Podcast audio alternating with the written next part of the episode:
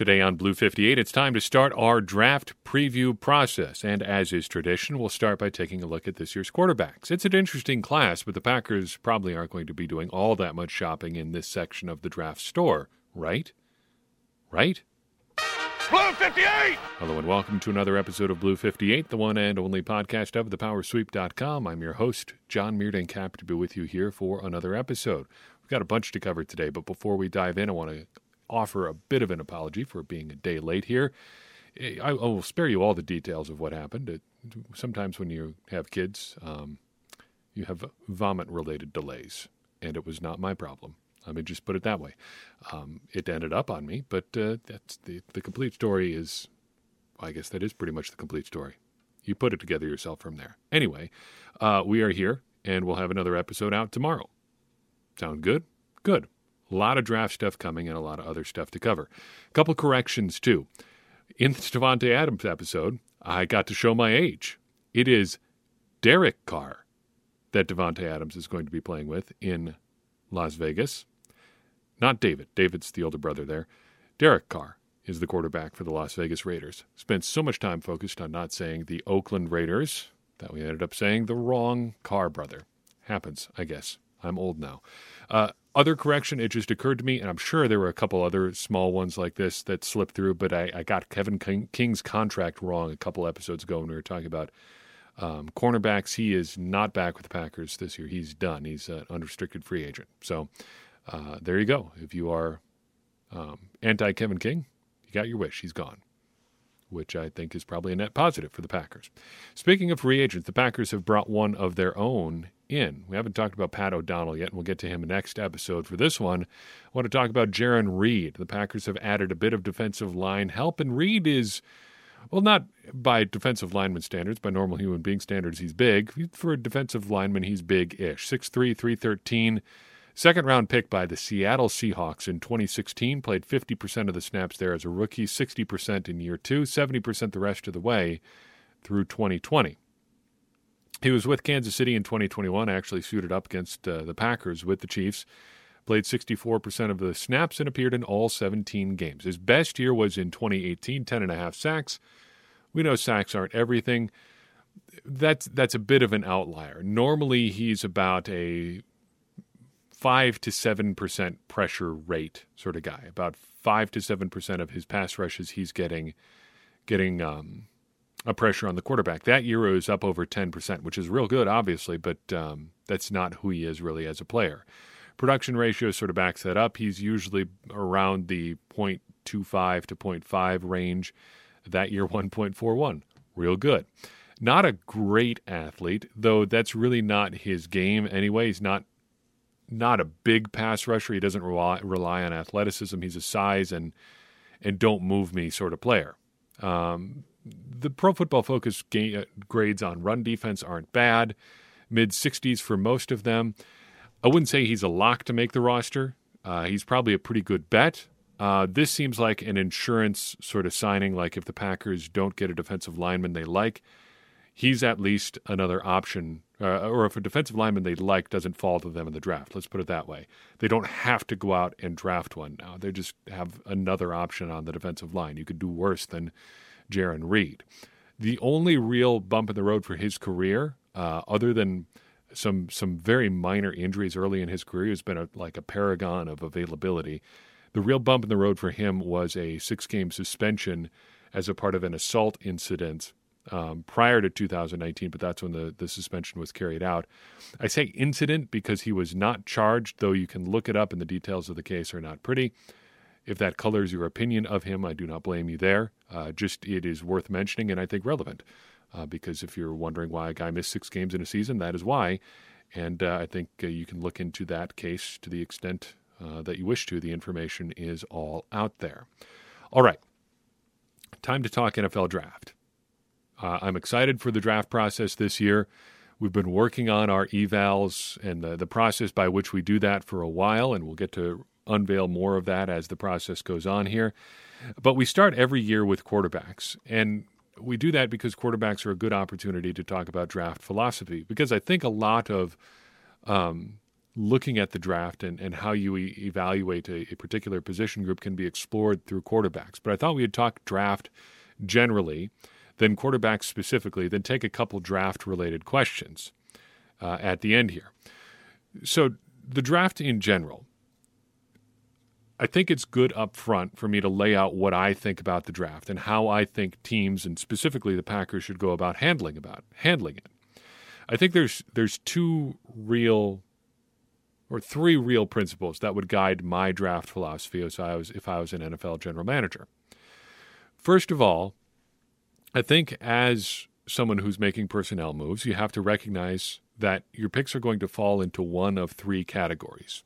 And being honest about those categories and where your players fit into them is important. Those categories are true needs, priority backfills, and general backfills. True needs are obvious. They are positions where you have a real hole. The Packers have a true need right now at wide receiver. They cannot go into the season with the talent that they have at receiver right now. They've got to add more higher end talent at receiver. More teams, I think, would be better served around the NFL, and I would be better served as NFL fans if teams were more honest about their needs. Nobody likes saying that they draft for need, but teams draft for need all the time everybody knows that they exist, and we just got to exist, or we've got to acknowledge that they exist. You shouldn't chase your needs. You shouldn't say that we've got this this need at a position and we've got to fill that no matter what. Because that's when you end up making bad choices. When you say we've got a need at receiver and we are going to fill that hole we've got at receiver, come hell or high water, that's when you end up reaching for guys. That's when you end up taking a guy who might not fit your system, who might not fit athletically into the NFL. That's when you make mistakes. Don't chase your needs, but at least acknowledge that they exist.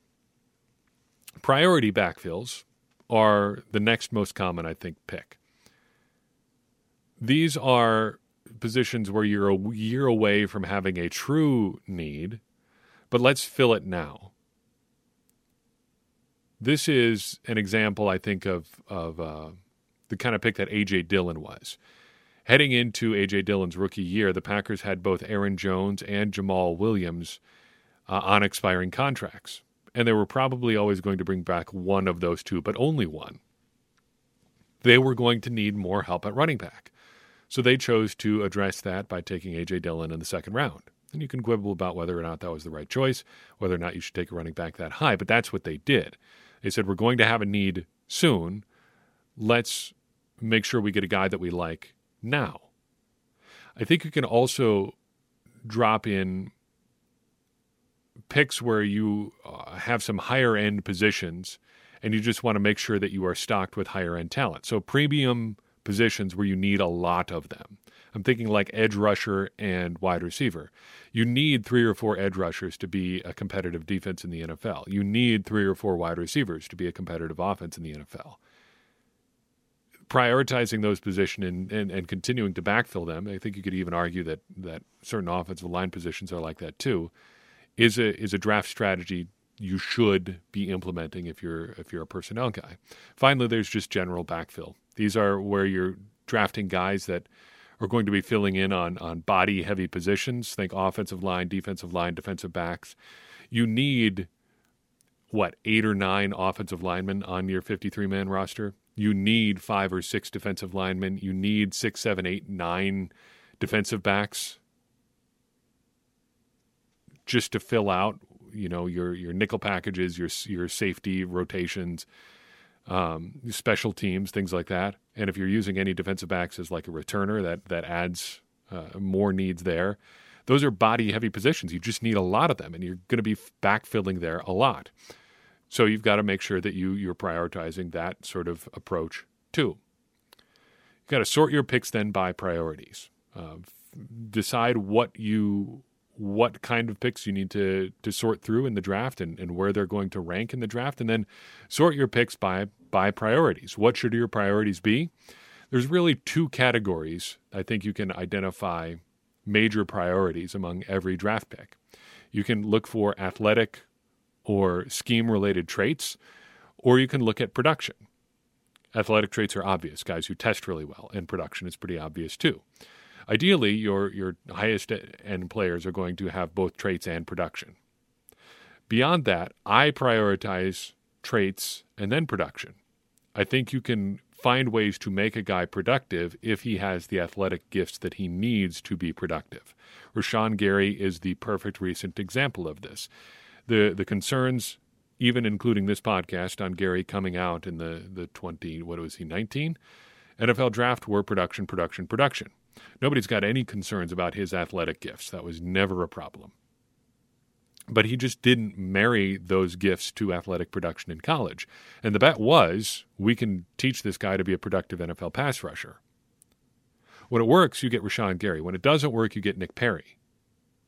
But I'm going to bet on the guy with athletic athletic traits or size related traits more often than I'm going to bet on the guy who just produces. But if you can't get a guy who's athletic, Get a guy who's productive. Don't draft for football intelligence and character and grit and things like that. If nothing else, get a guy who at least produced in college. All right? So those are your priorities. Finally, the third guiding principle of John's general manager school get as many draft picks as you can to a point and don't trade up.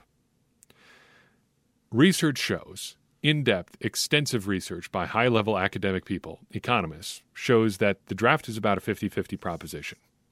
You've got about a 50 50 shot between a given player and the next guy off the board at his position of picking the right one. Teams are pretty good at sorting talent by about where guys should be taken in the draft. But when it comes to the final choice of this guy or this guy between comparable players, teams have a really hard time making that choice, and they've got about a 50% success rate. So, to maximize that 50% hit rate, to maximize your chances at getting that 50 50 shot right, you need as many draft picks as you can. And the quickest way to spend draft picks is by trading up. You're spending essentially two or more picks on a single guy. That's bad business. That's lowering your own odds of success. But there is a point, and I think the Packers are at it. And I want to do more work on this to see exactly where things could shake out in terms of where they could trade to in this year's draft.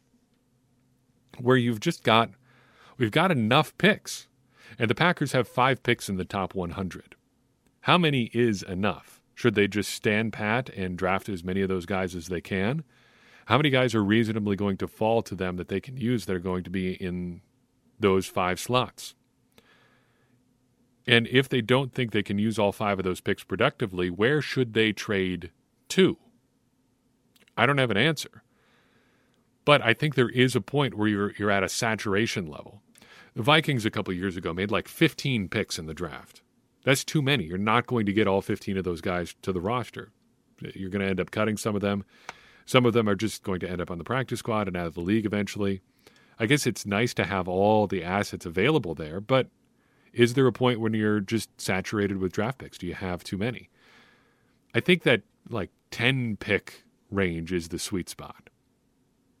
gives you a little bit of flexibility to move around if you want to, but you certainly wouldn't have to. And since not all those picks are going to hit anyway, getting 10 options that you like and not having to sort through the, the scrum that is undrafted free agency you're you're giving yourself some options, and options are really what you want as a general manager. You want to give yourself options to develop your roster from a selection of players.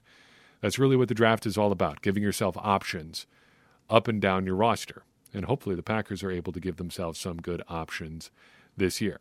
Before we dive into quarterbacks and the questions we have at the end here, I want to take a second and shout out um, our Discord server. It's a big part of the benefits that we give with uh, becoming a, a, Patreon supporter. Discord is a great place to hang out with Packers fans from literally all over the world. And we talk about all sorts of stuff there. We've got robust discussions going on right now about uh, the various merits of, of different guys in the draft. Uh, who people like, who people don't like, uh, what they think the Packers should do. It's all really good stuff.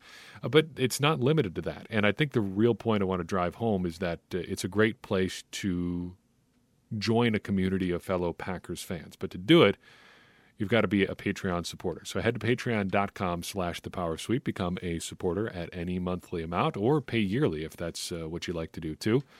and you'll get access to that uh, that fun community of Packers fans. I love hanging out with everybody in there, and we have some really good discussions about all sorts of fun stuff.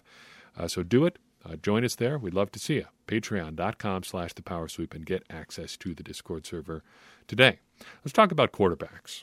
It is an interesting draft class. There's a lot of interesting prospects in this draft class at quarterback. And it's the the sort of class that makes me glad that I don't have to make the decision, and even more glad that I am not following a team that has a a robust need at quarterback. The Packers are a couple years away from having to make a decision there. Hopefully, that can always change. But um, it, it looks to me this year like there's a lot of guys that are in, in fairly similar tiers as players. So, he asked hypothetically, rhetorically, setting himself to answer his own question How do you decide what kind of quarterback you want to draft? I think there are three real things that you should look at when deciding on a quarterback.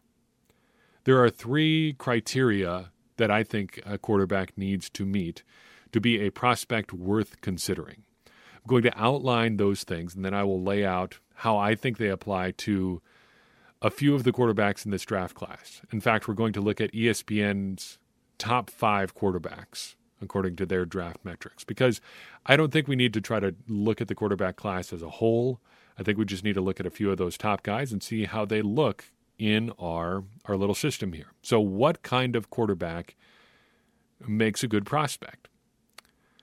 The first criteria I have is that I want a guy who's a good athlete. I'm not talking like he has to be Lamar Jackson or like a Cam Newton or even like a, a Josh Allen, who's a, a, great athlete and probably is the best comparison uh, for, for Cam Newton these days. Uh, when he was at his peak, he's a lot like what Josh Allen is now, just a big brute of a quarterback who's, who can run, who's got a monster arm. I, I don't think you even have to be that athletic, but the days of the pocket statue are gone. Philip Rivers, who's now retired, and Tom Brady and Matt Ryan are or were the last of the dinosaurs. In the modern NFL, you got to be able to move. You got to be able to get to the edge. You got to be able to move in the pocket even more dynamically than Tom Brady is able to move, and he is a master of manipulating the pocket. It's a soft threshold, but I would say you need to be athletic enough that your athleticism doesn't detract from your game. And I think Drew Brees is a good example of that. He was a good athlete as a quarterback, but he wasn't a guy who was really defined by his athleticism. But he could move, he could run, he could take off and scramble if he had to his athleticism wasn't a hallmark of his game, but it didn't detract from his game. Young Matt Ryan is probably an example there too. He's certainly never going to be confused for a fleet footed quarterback by any stretch of the imagination, but he could move when he had to. Uh, he could get to the edge and, and things like that. So be athletic enough that your athleticism does not uh, detract from your game. That is the, the biggest and broadest stroke here. Secondly, I want arm strength. It's similar to athleticism in that you've got to have enough of it that your arm strength doesn't detract from your over, overall game. Think of two quarterbacks who are not known for having overly strong arms Kirk Cousins and Tua Tagovailoa. Kirk Cousins doesn't have a cannon by any means but he gets the most out of what he has, and the arm that he does have certainly doesn't limit his game. The same cannot be said, I think, for Tua, who I think is profoundly limited by his overall arm strength, and that is partly a function of being hurt in a variety of uh, unfortunate ways for him in his still young NFL career. But I think his arm strength does very much detract from his game. Neither of these guys has a cannon, but Kirk Cousins have, has enough of his arm that it doesn't detract from his game, and Tua just doesn't. And it does. It hurts his game. Finally, my last criteria is that you've got to be able to run the current dominant offense in the NFL. Now, the NFL is cyclical, all football is. And so this won't always be the dominant strain of offense in the NFL, but I think it's hard to argue that the current NFL isn't dominated by the Shanahan version of the West Coast offense. The Packers run this offense. This is an offense that thrives in a passing league despite having a, a reputation of being built around the run. The NFL is a passing league, and you've got to be able to pass well. But this offense passes the ball very well. Three of the top five passing offenses by EPA last year were running some version of the Shanahan offense. Green Bay, the Los Angeles Rams, and the San Francisco 49ers all were. Three out of the top five. So one, three, and five, I think, as a matter of fact.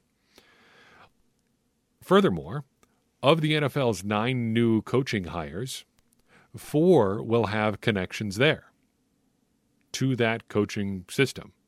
Nathaniel Hackett in Denver, obviously, though he may run something a little bit more similar to what he ran in um, in Jacksonville and in Buffalo.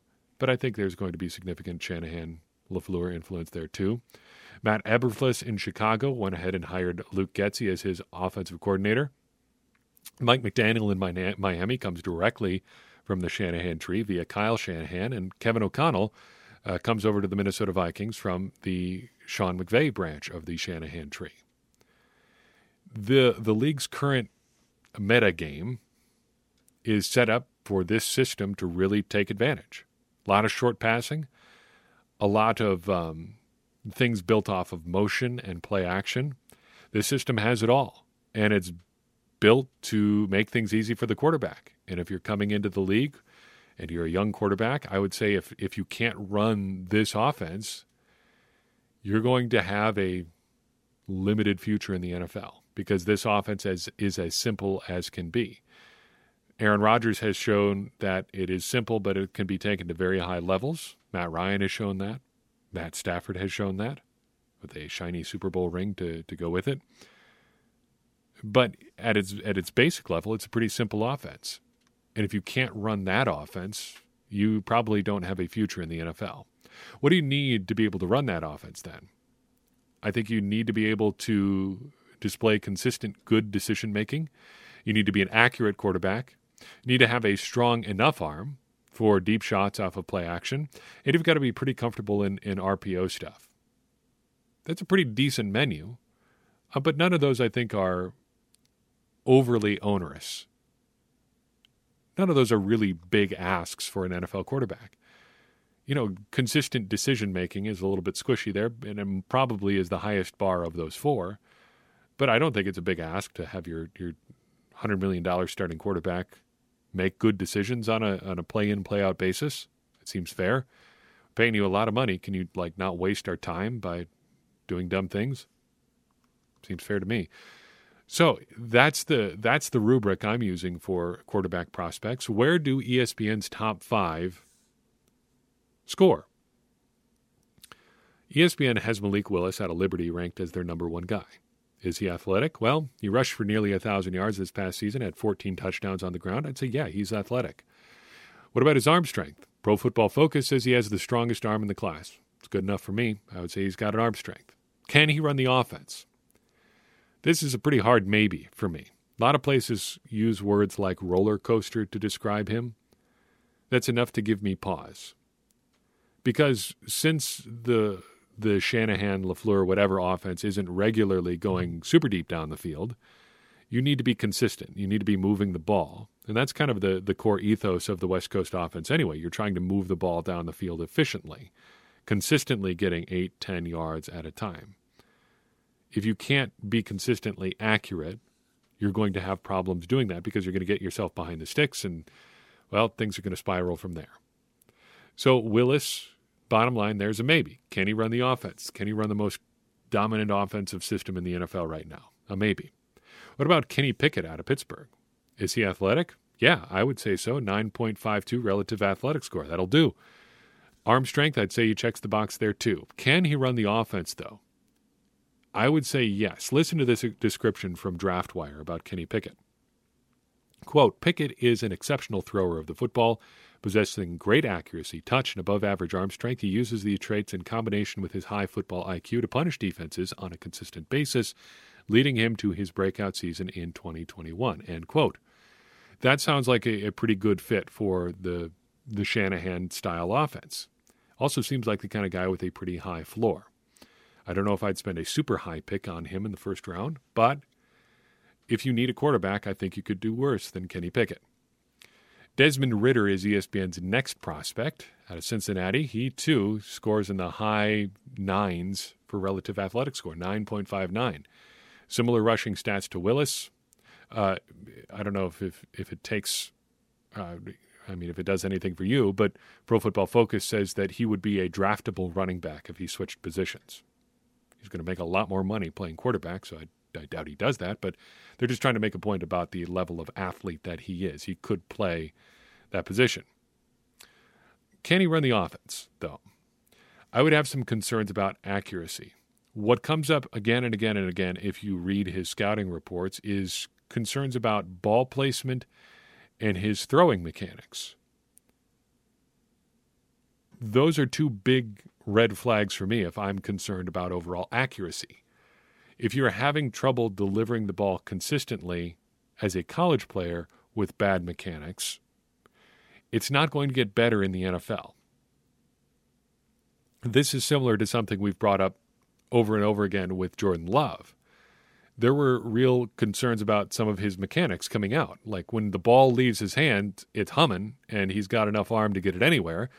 But he had some mechanics that were a little bit all over the place at times. And you see that sometimes even with his foot, footwork in the NFL now the mechanics are not always there consistently, and it hurts him as a player. I'm not saying Ridder has the exact same concerns as Love, but if you're having concerns about mechanics now, I would have concerns about how he fits into an offense like, say, Matt LaFleur's. On the other hand, he's been a four year starter at Cincinnati. Everybody likes the way that he processes the game and has great things to say about him there. Maybe he's at his ceiling already. Seems like a pretty high ceiling he's not a hard yes for me, but I think there there is there's reason to like him. And I come down more on the yes side than on the no side. I think he might have the highest ceiling of any of these prospects, but he might be close to that ceiling already. And it kind of just speaks to the, the draft class as a whole. You don't have a Trevor Lawrence type generational prospect in this group. Matt Corral out of Ole Miss is our next up. He's ranked fourth by ESPN. Athletic enough, he didn't test, but it shows up. Arm strength is there too.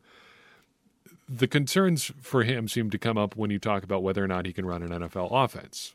Described as RPO heavy at Ole Miss, though that is a big part of the current NFL, the way that RPO stuff works in college is is not entirely the same just given how the college passing rules work relative to the NFL the the hash marks in the NFL or in the NCAA game make a big deal, make a big difference in how RPO stuff works, as well as the ineligible man downfield penalty being significantly different in college than the NFL. That that is a big factor in, in RPOs functioning very differently. Also ran a lot of play action. It seems like he probably could handle uh, a one of the offense we one of the offenses we've been talking about, but um, I think there's reason to be concerned. Finally, Sam Howell at UNC rounds out our top five here. He, like uh, like Ridder, uh, like Willis, uh, very very good runner, a thousand yards his final season in college.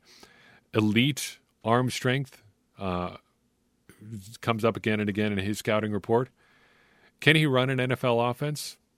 He hasn't really done that kind of stuff in college, so he'd be a maybe for me. We haven't seen a lot of firm evidence of it uh, so far. So, looking at those top five, applying those standards to those five, where does that leave us? I've got yeses as uh, in terms of would I spend a, a first round pick on this guy on on Ridder and Pickett. No, it's a little bit wishy washy on Ridder. I think he's there. I think he's he's good enough to spend a first round pick on.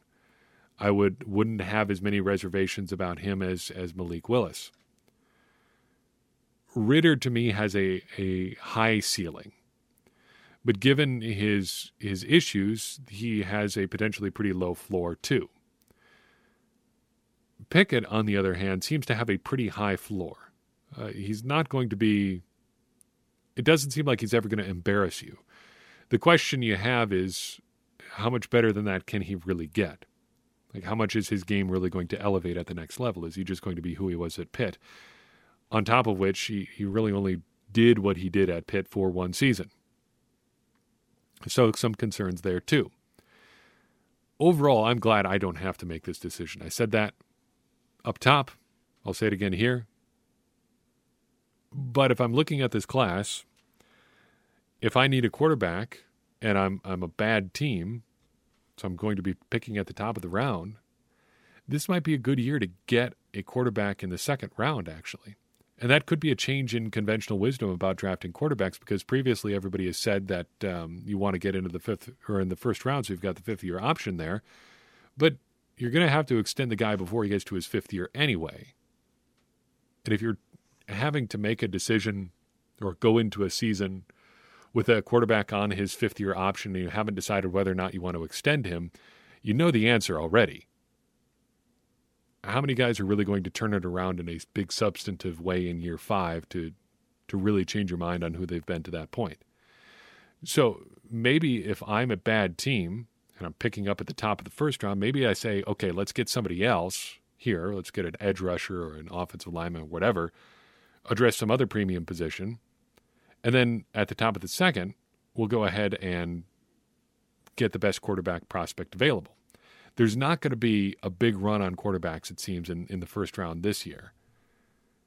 Maybe you can get value there. And maybe you can get a guy who's who's pretty solid.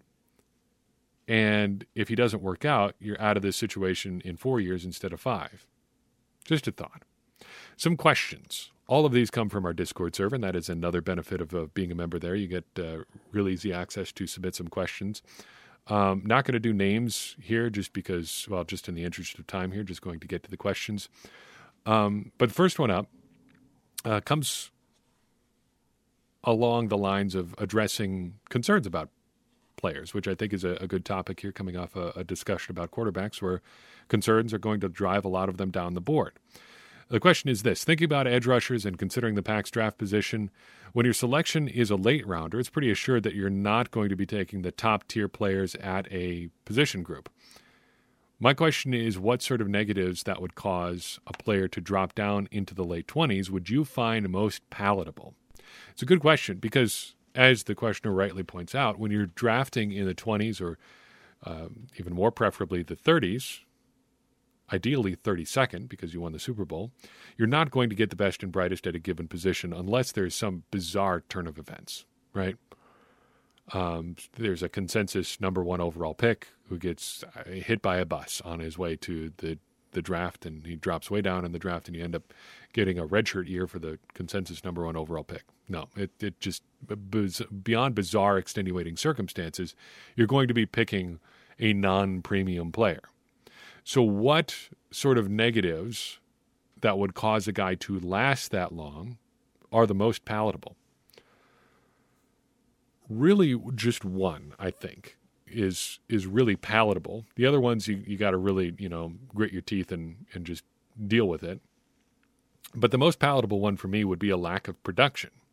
We talked about this relative to like Rashan Gary, uh, but if you got elite athletic traits and I'm sitting there at, say, go with the Packers' original pick here, 28, 29.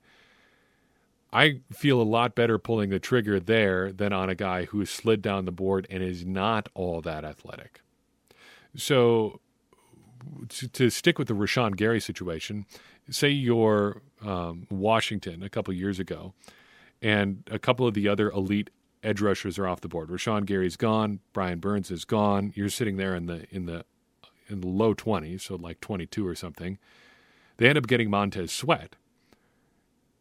He was wildly productive in college, so not a perfect example, but you know there were concerns about the the level of competition he did it against. Fair, but he was a super elite athlete. Ran like a wide receiver in the 40-yard dash and had testing numbers off the charts everywhere else even if he was beating up on bad competition and you downgrade his production as a result, you can't fake the traits. So if a guy is is not super productive in college but still tests like a maniac, I'm willing to pull the trigger there. So a lack of production is fairly palatable to me. Next question. Is it better for the Packers to trade their first and fourth round picks for DK Metcalf if he were to become available, or just draft a receiver with a first round pick? This is a well timed question because there's rumors going around today that the Packers have called about both DK Metcalf and Tyler Lockett in Seattle, both of whom very good receivers in their own way. If the question, though, is trading two draft picks for DK Metcalf or just picking a guy in the first round, I think I'd rather just spend the first round pick on the best wide receiver I can get my hands on in the NFL draft. And here's why. So this is going to circle back to our uh, our not chasing principle and our not trading up principle. Trading two draft picks is basically the same as trading up. You're spending two picks on one guy. The the flip side here is that you're getting, you know, a guy that you know is really good for those picks. So that's fair. Uh, but I, generally, I, am opposed to paying uh, to to trading for a guy where you have to spend multiple picks and then extend him on top of that. Metcalf is going to be up for a contract extension here in the very near future, and it's just going to be it's going to be very expensive. Um, if I'm trading multiple picks, I, I, think I'd rather just roll the dice um, in the first round than trade one of those first round picks for for a guy who I, I don't have control over for a, a longer term deal.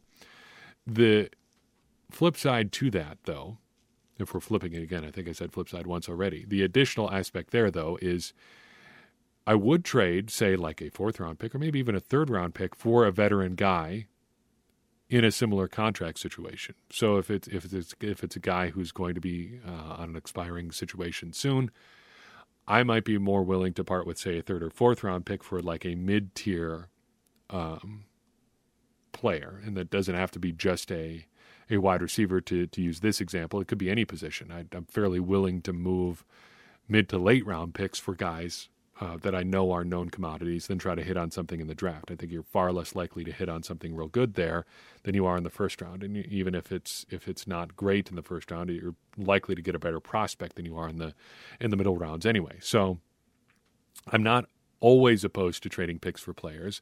I just think if you're in a situation where you've got to trade a first and an additional pick and give a big contract, I would rather just try to get the guy at the position I'm looking for in the draft anyway. And there's also the entire discussion about trading up uh, in that question as well. Um, we've got to do some more work on that one behind the scenes before we get to trading up. Final question here. Um, Packers, uh, as background to this question, there's been some I think, broad concern around um, various corners of the Packers internet about how the Packers deploy their now three cornerbacks. Now that they've brought back Rasul Douglas, they've got Eric Stokes and Jaire Alexander. How do they figure those situations out? Because two of those guys are going to be outside. Somebody's got to play in the slot. So this question kind of gets to that. Um, regarding the slot corner problem, what is it about Eric Stokes and Rasul Douglas that makes them poor at slot coverage, or at least perceived to be for, poor? So the thing that you're looking at here is change of direction stuff. When you are an outside corner, really your job is going to be moving forward and backward. You're guarding against vertical routes, post routes, um, 15 yard digs, things like that. You get to do a lot of long movements, long back and forth movements. But when you're playing in the slot, you add another dimension there because guys are going to go every which way. They're going to motion across the formation. They're going to, you know, run a lot of five yard in and hitches and all sorts of things that involve a lot of change of direction stuff. Which is why you see both slot receivers and slot corner guys tend to be a little bit shorter and have great change of direction stuff. And that's where Jaire Alexander has a big advantage over both Eric Stokes and Rasul Douglas. Alexander is much better in that short area quickness stuff than Stokes or Douglas. Both of them, all three of them, pretty good athletes. Uh, Stokes and Alexander, really good athletes. Uh, but Alexander is significantly better in those those change of direction drills. What are the change of direction drills? Three cone and short shuttle. Uh, according to mockdraftable.com, Jaire Alexander ranks in the 88th percentile among quarterbacks for cornerbacks for both of those drills. But Eric Stokes, while a very, very good overall athlete, is just in the 43rd percentile for the three cone and 11th in the short shuttle. Douglas, 39th in the three cone, 29th in the shuttle.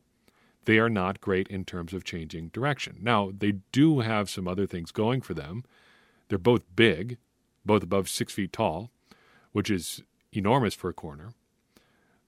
So they're really well suited to that outside corner role where they're just trying to stick with a receiver stride for stride and be big and, and get in his way, essentially. You can get in guys' ways really easily when you're six feet tall and can run with them. But if you're just trying to attack a small area of the field with quickness and changing direction and stuff like that, that's where those change of direction skills come in handy. Jaire Alexander has them. Stokes and Douglas, at least not to the level of Alexander, do not. I think it's pretty much that simple. That's what you're looking for from your inside corners, and uh, Alexander has it. If you're concerned about him holding up in the run, defense part of the game, that's fair, I think, but that's a discussion for a different day. 41 minutes. Gave you a lot in this episode, and I think that's going to be a pretty consistent theme as we go into draft stuff. There's a lot of stuff to talk about, and I'm excited to bring it all to you. But that's all I've got for you on this episode. Appreciate you listening in. I'd appreciate it even more if you'd share this episode with someone you think will enjoy it. That's going to help more people find the show and get more people involved in this conversation that you and I are having about the Green Bay Packers. That, in turn, is going to help all of us become smarter Packers fans. And as I always say, smarter Packers fans are better Packers fans, and better Packers fans are what we all want to be. I'm your host, John Meerdink. We'll see you next time on Blue 58.